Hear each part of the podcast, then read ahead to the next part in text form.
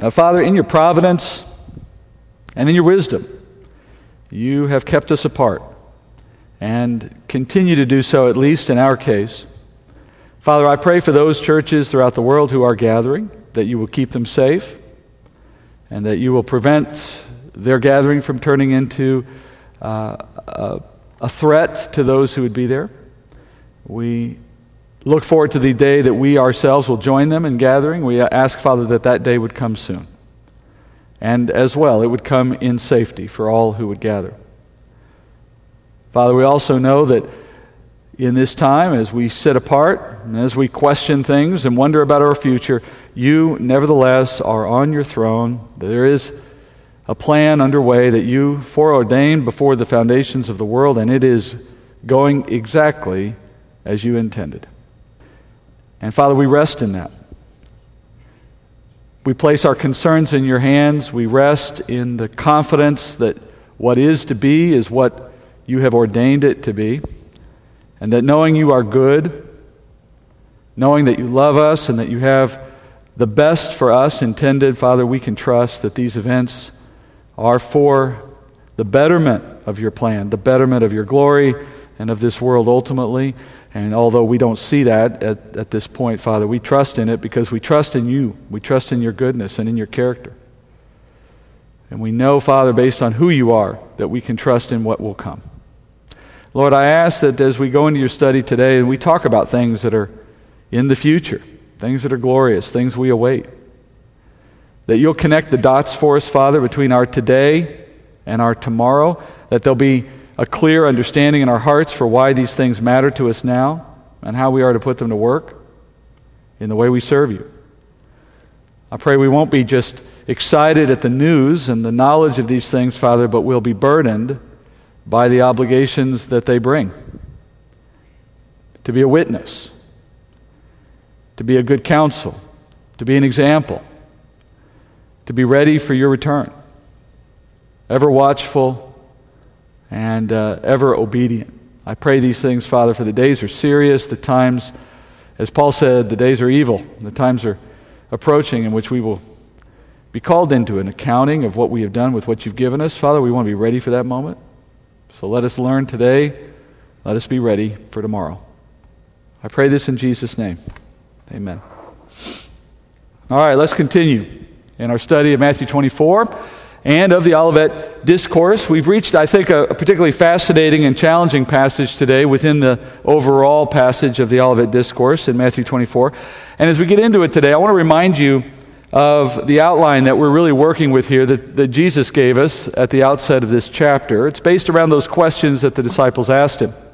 First, Jesus' disciples asked him if he would explain the events that would surround the destruction of the temple because Jesus predicted it would happen. And Jesus went on to explain that there would be a day when the Roman army would come and it would level the city and level the temple. And as we learned last week, that's exactly how history played out. And then secondly, the disciples asked Jesus, what would be signs to tell us that the end of this age is coming? And Jesus gave them signs. He told them to look for earthquakes and famines and plagues and world wars and that those things would become increasingly severe and more frequent. And then as we looked at the data a couple of weeks ago, we saw that that too has already begun to happen. So the end of the age is apparently upon us. And then thirdly, they asked Jesus, what would be signs to tell the world that your second coming or that your coming into your kingdom, as they intended it, was about to happen? And the answer that Jesus gives to that question is by far the longest answer of all of them in this chapter.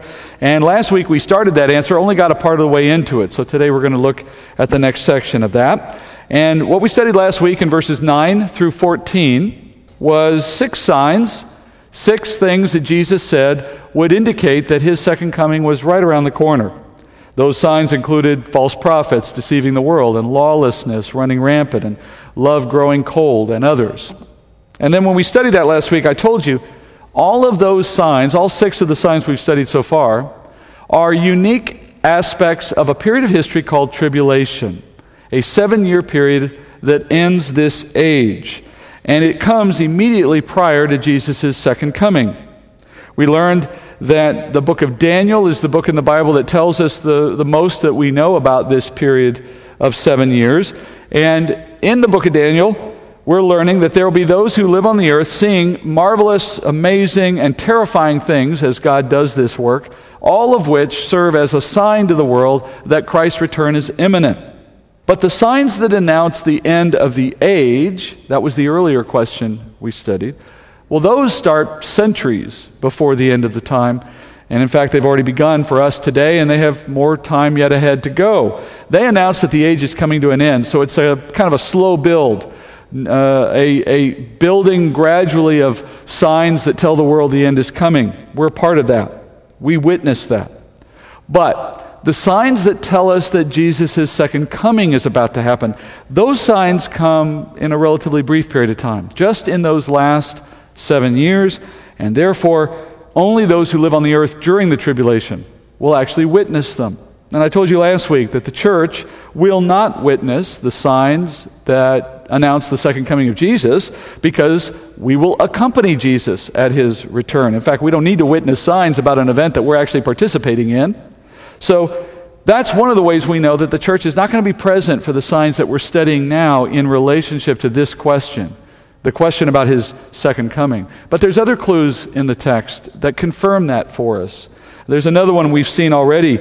Uh, for example, earlier Jesus told us that there would be those who would come in his name, declaring themselves to be Messiah. But you remember he said that would not be a sign of the end? In fact, he told us, pay no attention to those people. But then, last week in verse eleven, Jesus said that one of the signs of his return would be false prophets deceiving many. So, which is it? How can a false prophet not be a sign at one moment, but then be a sign at another moment? Well, this is not a contradiction. In fact, what Jesus is saying is that false prophets are not a sign to the church, but they will be a sign to the world. That is, for as long as the church is on earth, false prophets will exist because the enemy is always seeking to stumble believers with false teachers. That's a given. That's a normal part of being on the earth with the church. The enemy is attacking the church at all times with false teaching. But once the church is no longer on earth, the enemy no longer has believers to target in that way, so he turns his attention to targeting the rest of the world with false prophets. And Jesus said those false prophets, when they come, will deceive many in the world. So, with the church out of the way, the enemy is free to deceive the world. And that worldwide deception by false prophets will be a sign to the world that Jesus' return is imminent. So, what was not a sign when the church was present will become a sign after the church is gone. Later in this chapter, we're going to see specifically how and why the church is not present on the earth to witness the signs of Jesus' return. We'll get to that at a later time. But for now, we move ahead with the rest of the signs that Jesus gives us that announce his second coming. Again, signs that will happen during the time of tribulation for those who live on the earth in that time. And as you might expect, they get increasingly intense. We pick up in verse fifteen today. Let me begin reading there. Jesus continuing, he says, "Therefore, when you see the abomination of desolation, which was spoken of through Daniel the prophet, standing in the holy place, let the reader understand. Then those who are in Judea must flee to the mountains. Whoever's on the housetop must not go down to get the things out that are in the, his house. Whoever's in the field must not turn back to get his cloak. But woe to those who are pregnant, to those who are nursing babies in those days. But pray that your flight will not be in the winter or on a Sabbath. For then there will be a great tribulation such as not has occurred since the beginning of the world until now or ever will. Unless those days have been cut short, no life would have been saved. But for the sake of the elect, those days will be cut short. Then if anyone says to you, 'Behold, here's the Christ,' or 'There he is,' do not believe him. For false Christs and false prophets will arise and will show great signs and wonders so as to mislead, if possible, even the elect. Behold, I have told you in advance. So if they say to you, 'Behold, he is in the wilderness,' do not go out. Or 'Behold, he is in the inner rooms,' do not believe them." All right, so we, let's dive into this passage. And as we do, remember, Jesus is answering the question I call question number four in this discourse, that is, what are the signs of your coming into the kingdom? And as we said, all of these signs occur during this seven-year period called tribulation. And we're going to see further proof of that here, beginning in verse fifteen, because Jesus opens here by saying, there is one important and very specific sign that will tell you that I am about to return. It is the sign of the abomination of desolation, which he says was first written about in the book of Daniel. Now, we know from Daniel, from our prior look at this last week, that this moment takes place in the middle of that seven-year period of tribulation. We know this because Daniel tells it to us specifically. Let me take you to one verse in Daniel. This is how Daniel speaks of this moment. It's a bit cryptic, but we'll get through it. Daniel nine twenty-seven, he writes, and he will make a firm covenant with the many for one week, but in the middle of the week he'll put a stop to sacrifice and grain offering, and on the wing of abominations will come one who makes desolate, until even a complete destruction is decreed and poured out on the one who makes desolate. All right, I told you it's cryptic, but our purpose today, we just need to understand this moment that Jesus is talking about. He says, one of the signs that tells you I'm about to return will be a desolation of the temple during the tribulation. This desolation of the temple will be an abomination.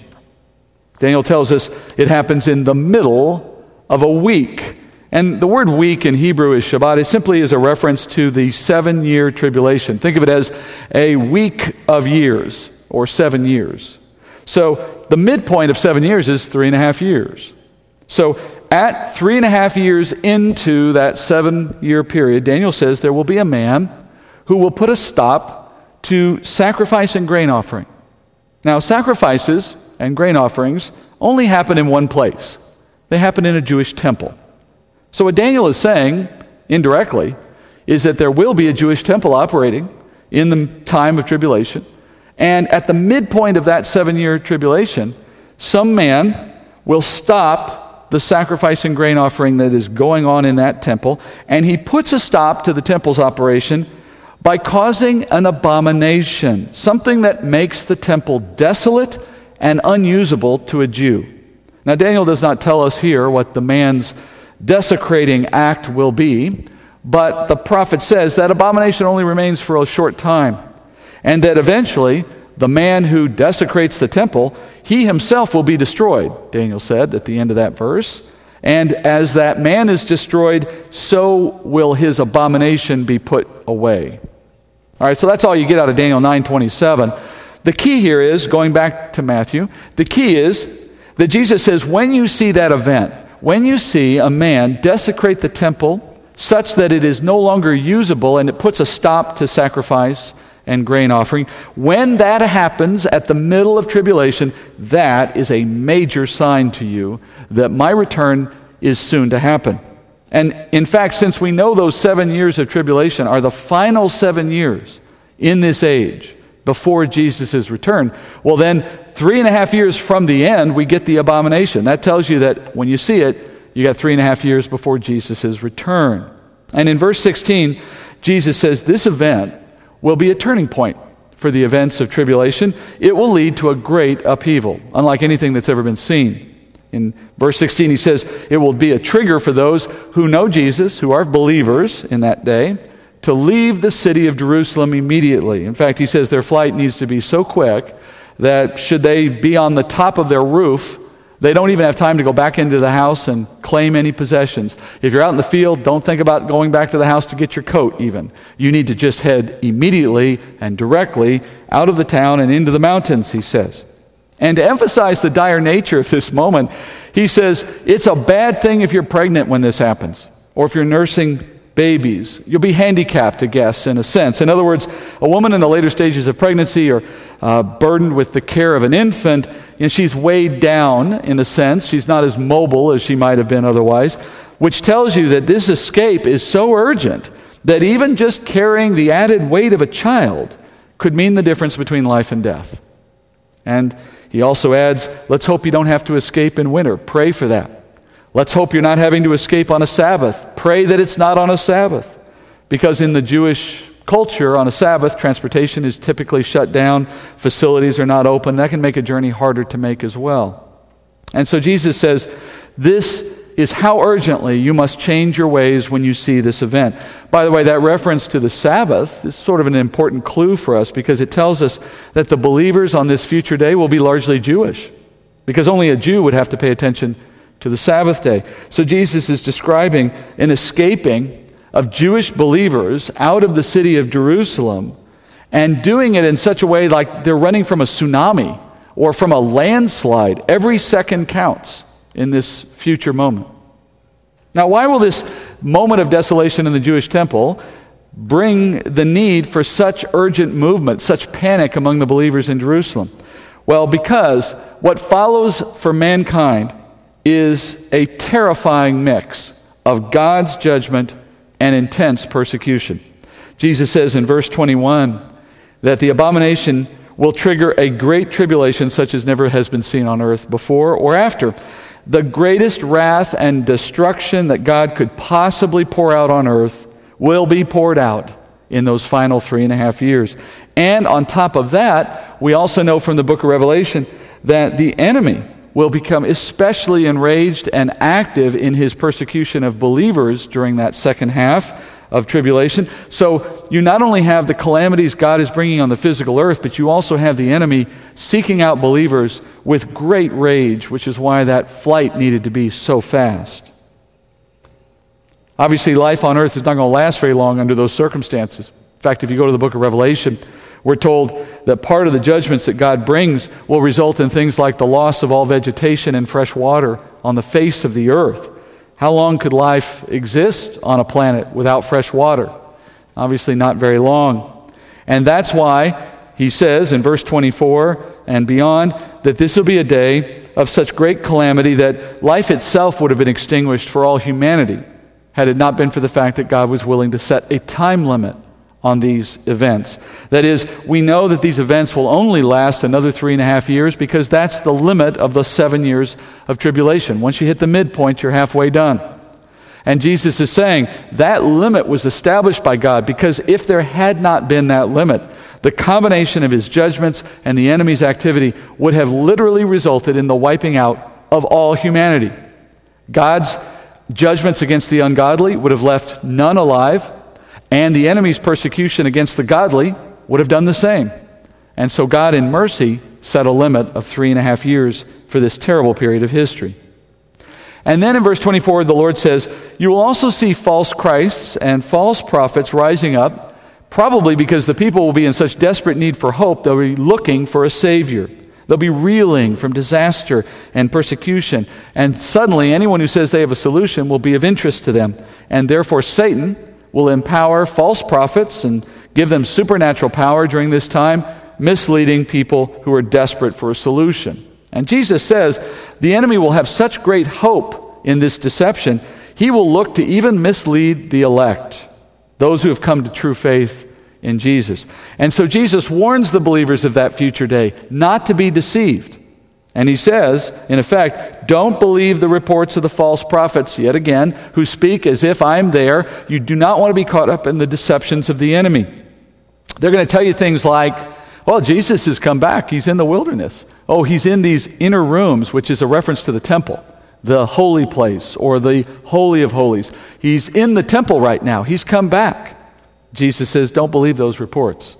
There'll be lies, and the believer can avoid being deceived in that way if you're willing to listen to the word of the Lord spoken here. So the calamities of tribulation, and particularly the midpoint where you have the abomination that Daniel spoke about, those signs will tell you that Jesus is about to return. But don't rely on the false prophets to tell you when or where.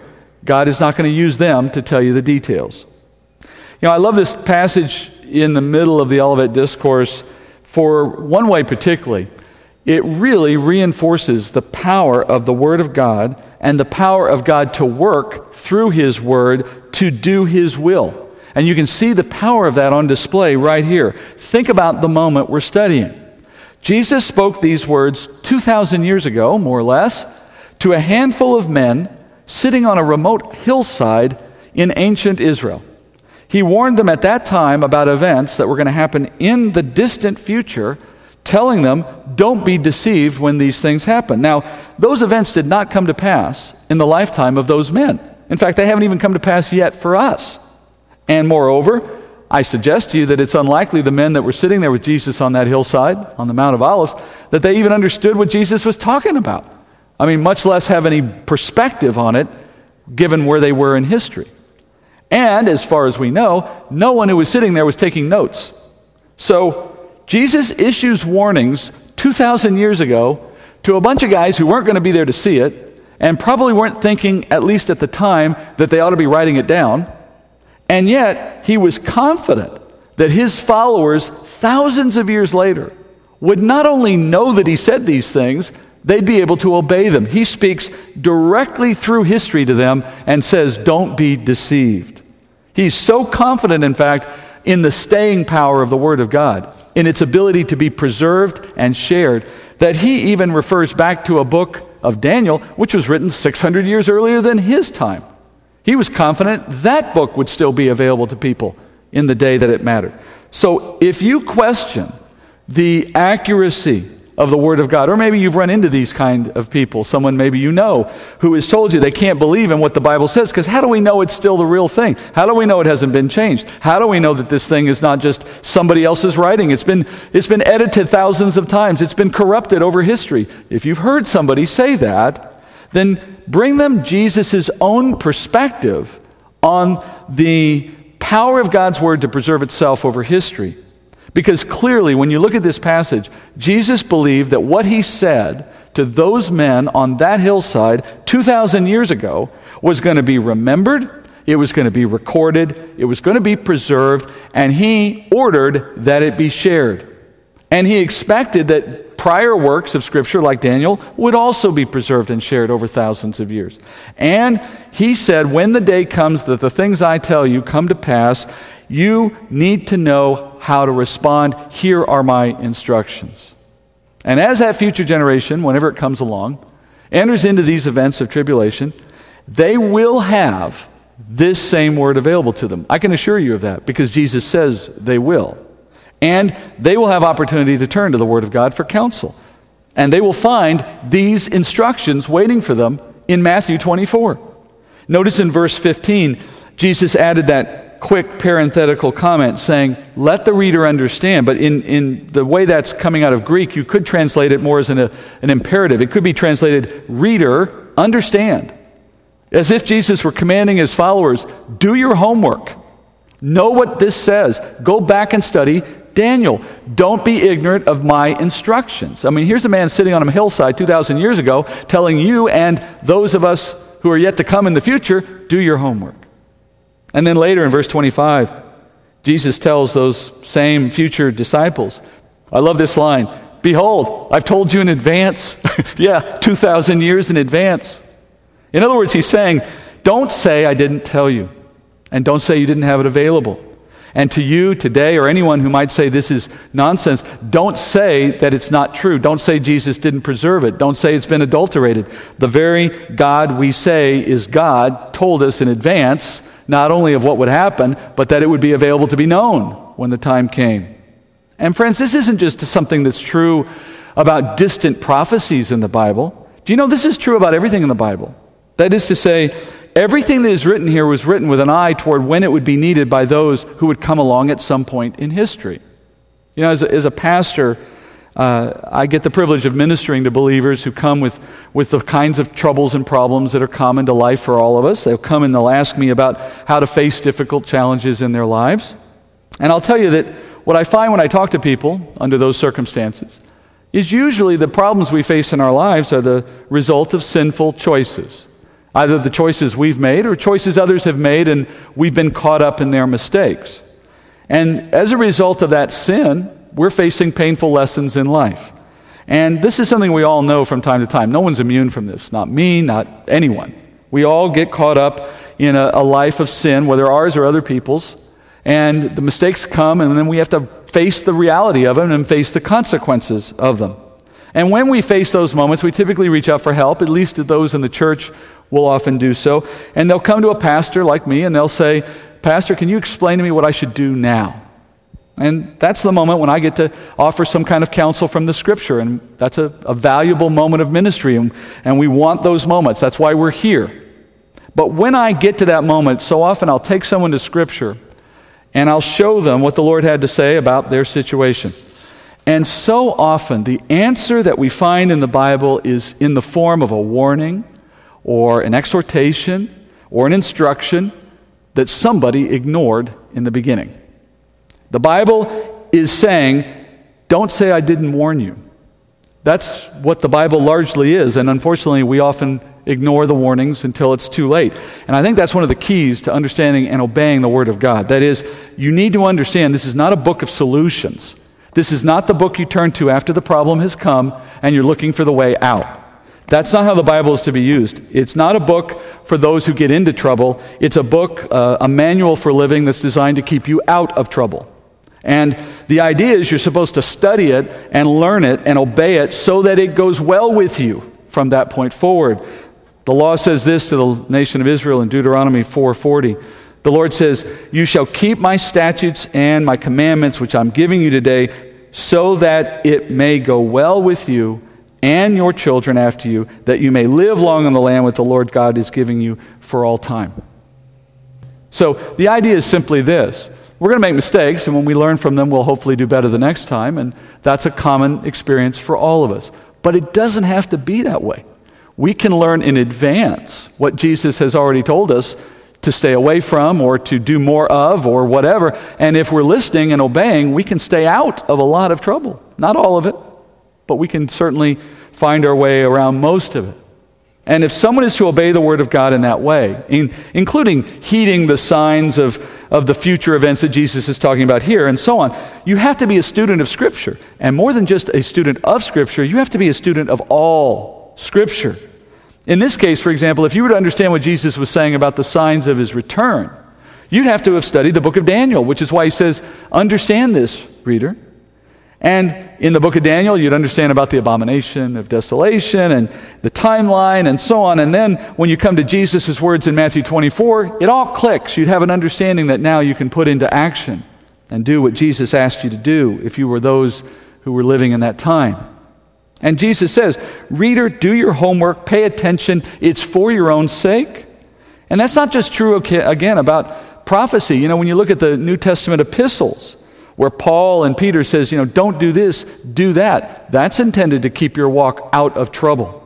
It's also true for the prophecies of Old Testament prophets who would tell you that even though you won't live through these events, you need to know them as a student of Scripture for other reasons. And may I suggest to you that even though you and I may not live through some of the events that we're studying now or others that are written in the Bible, do you realize you're part of the chain of custody that moves this information forward in history? Why do we know it now? Because good men and women of God wrote it down and carried that writing forward and learned it and taught it to someone else, and they wrote it down and so on. The Lord sovereignly ensuring that that process went without interruption. But yet, through the hands of obedient servants who move the word outward. So even if you look at this and say, well, this isn't about me, why do I need to know it? True enough, but do you care enough about the next generation of believers that you would preserve the knowledge and in, ensure that it's shared with those who do need to know it somewhere down the road? Or are you just trusting that Zondervan will do that for you? You know, there is a purpose in the body knowing the Word of God so that we can share it with those who will ultimately benefit from it. We learn the study of prophecy, remember, for reasons beyond merely the knowledge of it. I've been giving you reasons throughout this uh, passage for why you study prophecy. Up till now, we've come to three reasons. We've learned first that it helps knit the body of, uh, of Christ together in a unified understanding about our common future, and in that way we become closer as a body. Secondly, it brings us hope and comfort in the midst of a chaotic world of evil. It focuses our attention on eternal things so that we don't get weighed down by the sin and the depravity of our world.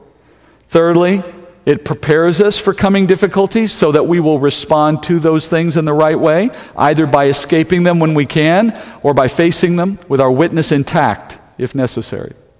And now we have a fourth reason. If you didn't notice, we study prophecy because it's part of the Bible, and we are called to understand everything in the Bible.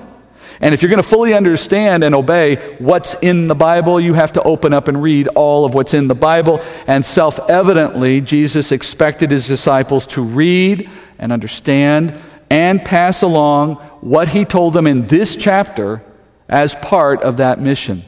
And we should do no less.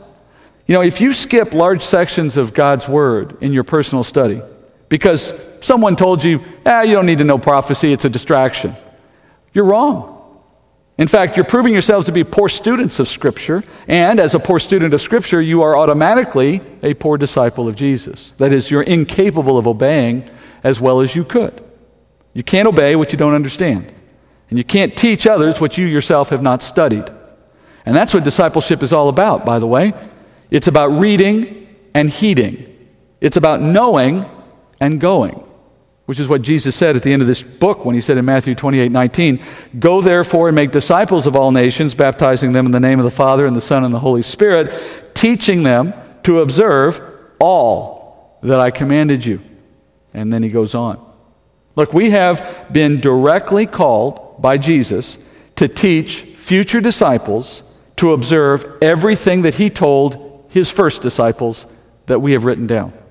And that includes things like commanding people to know what to look for when the days are short and how to be prepared when the times come. And when we devote ourselves to understanding prophecy, our obedience brings its own reward. Beyond just what you learn in the future events of this world, there is actually a specific blessing promised in Scripture to those who read and heed prophecy. There's a specific one, as you may know, in the book of Revelation. In chapter one of Revelation, verse three, we're told that those who read that book are blessed. But there's also a general blessing in the Old Testament, in Isaiah, for any who would engage in bringing the word of God to others, especially the good news of Jesus' coming. Isaiah fifty-two seven says, "How lovely on the mountains are the feet of him who brings good news, who announces peace and brings good news of happiness, who announces salvation and says to Zion, your God reigns." Now, yes, that's a reference to the gospel, bringing the news that Jesus came and saved us by his death. That's true, but it doesn't stop there. You notice how that passage ends? Those who would say, your God reigns, it's an allusion, an indication of Jesus' second coming to reign from Mount Zion. So it is not merely the church's purpose in pronouncing to the world of what has happened. We're also here to announce what will happen. So let's do that. Let's understand both the past and the future as God has provided it so that we can teach the world all of what Jesus commanded us to share. And in that mindset, let's just press on and finish this answer to the fourth question. It goes now from verse twenty-nine. He says, "But immediately after the tribulation of those days, the sun will be darkened, the moon will not give its light, and the stars will fall from the sky, and the powers of the heavens will be shaken. And then the sign of the Son of Man will appear in the sky, and then all the tribes of the earth will mourn, and they will see the Son of Man coming on the clouds of the sky with power and great glory. And he will send forth his angels with a great trumpet, and they will gather together his elect from the four winds, from one end of the sky to the other." That ends Jesus' answer to the fourth question on what are signs of his second coming or of his coming into the kingdom. Remember, we're still looking at signs that take place entirely within the seven-year tribulation. And if you think about how he's progressed in this answer, he started with signs that will happen near the earlier part of the seven years, the lawlessness, love growing cold, and so on. And then earlier today, we saw him move to the midpoint of the seven years with the abomination of desolation and the persecution that follows. And now he completes this answer by looking at the very end of the seven years. You notice he begins by saying, immediately after the tribulation of those days, a reference to the seven-year tribulation. And he says, at that point, his return is only hours away. We're at the very end. And then will come some undeniable, unescapable signs that the Lord's return is happening. In verse twenty-nine, he says, the sun will stop shining. And of course, as a result, the moon will no longer have any light either, for the moon is simply reflecting the light of the sun. Beyond our solar system, he says, the stars in the universe will fall, which is a way of saying they'll no longer be visible either. The uncountable number of suns in universe, of galaxies that are around us, all of them go dark. Now, obviously, we know the sun provides us with daylight, but at night, you know, we keep our world lit, technologically speaking. And so your house has uh, got light regardless of what time of day it is. Uh, our streets, our businesses are illuminated. night and day. So I think in our world today, we tend to take light for granted. But we know that after seven years of unmitigated disaster during tribulation, the world will no longer be industrialized. There will no longer be an electrical grid. There will no longer be infrastructure. Uh, the book of Revelation and elsewhere tells us that people in the last days of this period of history will be living in caves. They'll be under rocks. It is the most rudimentary of living you've ever, the world has ever known. So the only light the world will have at the end of tribulation will be natural light, the light produced by the sun in the day and the moon and the stars at night. So there comes this moment right before Christ's second coming when all light is extinguished, all natural light, all of it. There is not a single source of light in the universe at the point of Jesus' second coming. The world will be plunged into utter and complete darkness. Now that's a darkness that few of us have probably ever experienced unless you've gone maybe underground into a cave or in some sense, maybe you have a room in your house that you've sealed up for old style photography or something, a dark room where you could literally make the room fully dark. If you've never been in a place like that and experienced complete and total darkness, it is a different kind of experience. Uh, and then I want you to imagine, though, having that same kind of experience standing outside. There's never been a place on earth at any time, day or night, when you've been outside in complete and utter total darkness, because it doesn't exist. But it will in that day. The kind of darkness where you can put your hand in front of your face and not see it. And out of that utter, intense darkness, there will come a bright sign in the sky. The Lord has effectively turned off all the lights in the universe so that only His light will be visible. Nothing will compete with it. And the world, therefore, will witness the return of Jesus, followed by the church and the angels, as we've studied already, coming out of pure darkness and coming with pure light. Now you know why he's been so adamant from the very beginning about not listening to false prophets who would try to tell you that Jesus has already come back, because he knew that the way he is planning to come back is such that you can't miss it.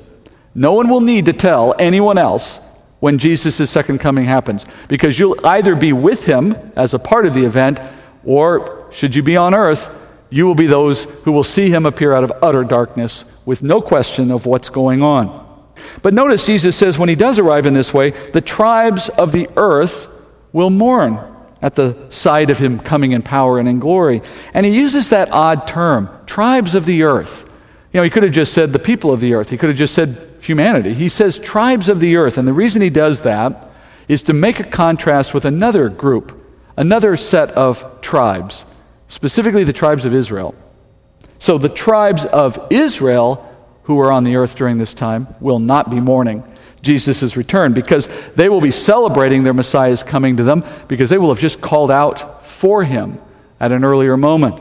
We learned about this moment in the study we did on Revelation. We've talked about it earlier in this book when we looked at the unforgivable sin that led to Jesus denying Israel the kingdom at his first coming. If you haven't been here for either of those studies, if you didn't do Revelation with us or you don't remember the earlier parts of Matthew, then I encourage you to go back and do your homework, as we said earlier.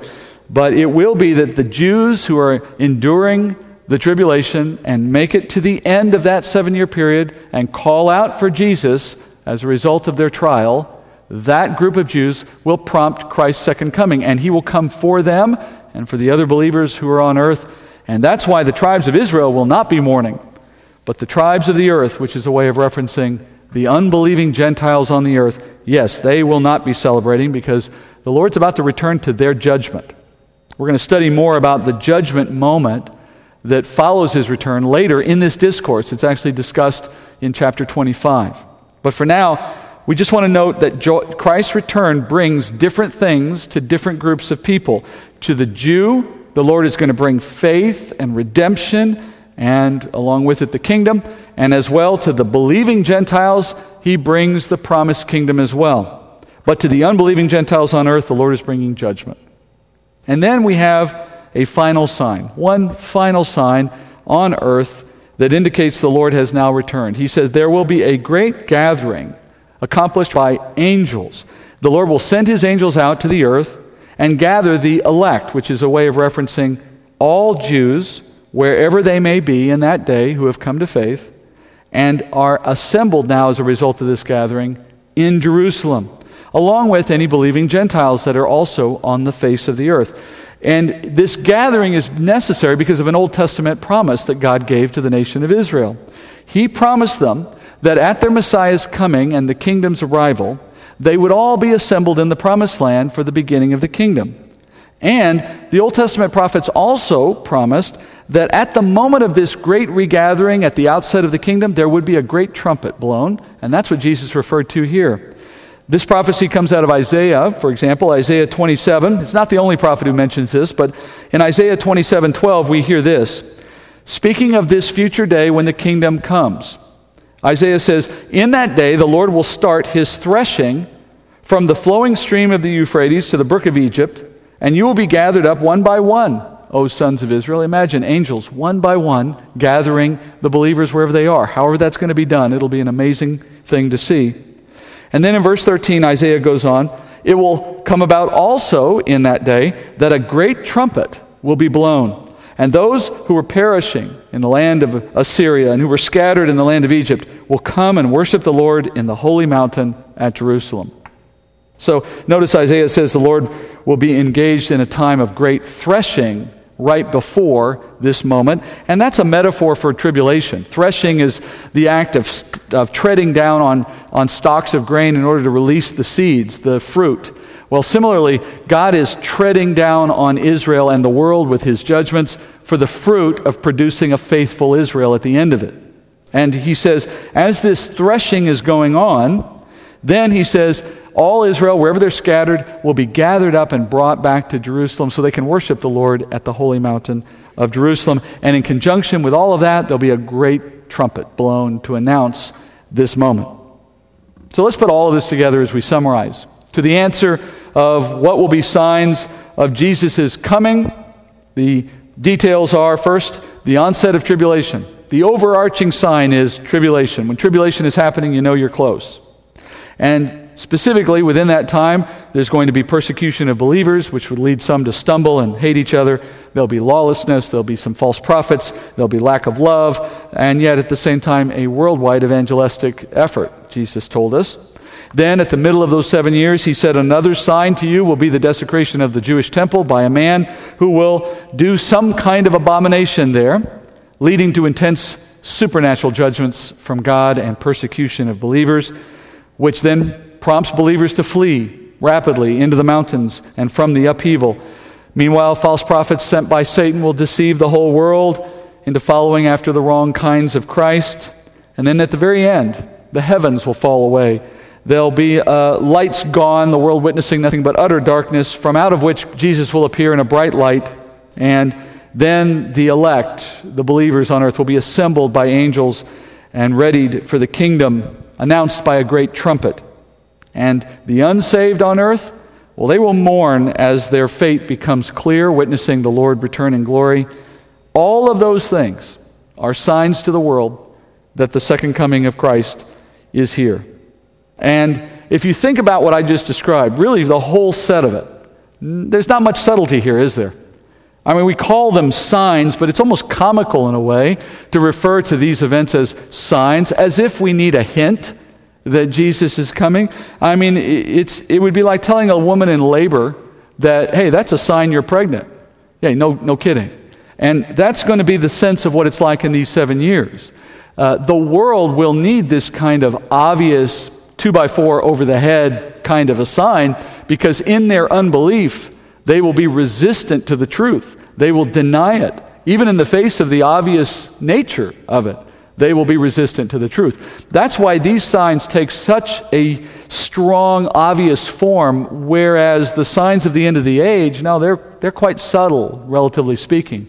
There are earthquakes and famines, things that people can explain away if they choose to. But see, the difference there is those signs are for the believer, to know that the end is near and to be ready for our Lord's return. And because we've been counseled by the Word of God, and because our hearts are open to it, we're receiving it. But during the time of tribulation, it'll be a hard-hearted, loveless world, and the signs for them will be clear and obvious, and even still, many or most will ignore them to their own judgment. And for now, the Lord is content to allow that ignorance and to allow that defiance. And as we get closer to the end, he will do more and more to break through it. And as that day dawns, as the day draws closer to tribulation and to these intense signs, it will eventually culminate with the Lord's return. And if there was ever a sign to know that the end has come, it will be the sight of Jesus appearing out of darkness to an unbelieving world. And in that moment, as Paul predicted, every knee will bow and every tongue will confess. It will not be possible to ignore the signs of Jesus' second coming forever. You can ignore them for a while. Even the most hard-hearted might be able to ignore them for the full seven years of tribulation. But at the very end, at Jesus' second coming, no one can ignore that moment. You will either be with Jesus at his coming, or you will be mourning his arrival as you witness it from earth. And the key is where you put your faith. If you place your faith in Christ now and during this window of opportunity that's been given to us, well then, you can be a part of that return. That's the promise of Scripture. And on the other hand, if you reject the truth of what's being shared now, you will one day see Jesus face to face, as we all will, but in that day, the Bible says you will be mourning. And so I urge you, don't remain defiant in the face of the Bible's testimony. Don't ignore the signs that we've already seen that are coming and continue to grow. Join in the family of God by believing in the testimony you've received, by placing faith in Jesus Christ, by trusting in his finished work on the cross to pay the price for the sin that we all have. With that, I have completed now the study of Jesus' answers to the questions he was given, and yet, if you notice, we're sitting here in Matthew twenty-four with the chapter yet still more to go, and then certainly all of Matthew twenty-five, which is also part of the discourse. So you may wonder, well, what's left to talk about if he's answered these questions? Well, there happens to be one more important event that will take place at the end of the age as a part of this larger set of events, and it's one that Jesus had to explain to these men because it is critically important. But here's the thing. It's an event that the disciples never thought to ask about. In fact, none of them had ever heard of it before. It's a moment that you can find pictured in the Old Testament in various places, but it's never discussed plainly in the Old Testament. Paul tells us this event is actually a mystery that was revealed only in the New Testament. And so at the time when Jesus spoke these words on the Mount of Olives, his disciples had no idea that there was this other event included in God's plan. And yet, as it turns out, it is the single most important event in prophecy for the church, for the believer. If you only know one thing about the future, this is the one thing you need to know. And so, as we move forward in this discourse, Jesus now moves away from the original questions he was asked to a topic that no one thought to ask him about. But he makes the point, the main point of the whole discourse. That's what we pick up next week. And I've said several times as we've gone through this study already that we will not be present on the earth in order at the time when the events uh, of the tribulation begin. We won't be there to see the events that lead up to Jesus' second coming. And I've said that now repeatedly, and if you've wondered how I know that, well, Jesus is about to explain that event to us in what follows, this great mystery that has been planned for the church. And I hope you'll be a part of that with us because, as I said, if there's anything you need to know about this chapter, it's what comes next. And that takes us into chapter twenty-five a good distance, and an opportunity to see it in connection with everything else we've studied. It's probably one of the most important areas in all the Gospel of Matthew for um, dealing with the confusion and to some extent the division that we know within the body when it comes to prophecy about the end times. If we get this next section right, we solve a lot of that controversy and division. So I hope you'll be with me for that. Let's pray as we finish up today. Dear Father, Father, we thank you for prophecy. We thank you for the way it builds our confidence in your word as we see it come to pass just as was written before. We know that that means we can trust all that's written in your word. We thank you, Father, for the confidence it gives us to face difficult times. For when you tell us there will be tribulation, or when you tell us there will be Uh, difficult times, we know then that what comes to us in our day and in our life is not random. It's not a sign that things are out of control. It's exactly what you said to expect. And I thank you for prophecy, Father, so that we would have a tool that we can use in helping others know the truth. For if knowing about the future brings an interest in the Bible, then let us put that to work. If hearing about strange and marvelous events yet to come gains someone's interest for a conversation about Jesus, well, then let us put that to work. Whatever way, Father, we can put your word to work to the glory of your name, let us do that. And help us, Father, be better students so that we can serve you in that mission. I thank you, Father, for our study, for our time together, for the weeks ahead of this study, all that you've done in this church and will do. We give you glory for it and ask for a continuing and endless opportunity to serve this way until you return. I pray this in Jesus' name. Amen.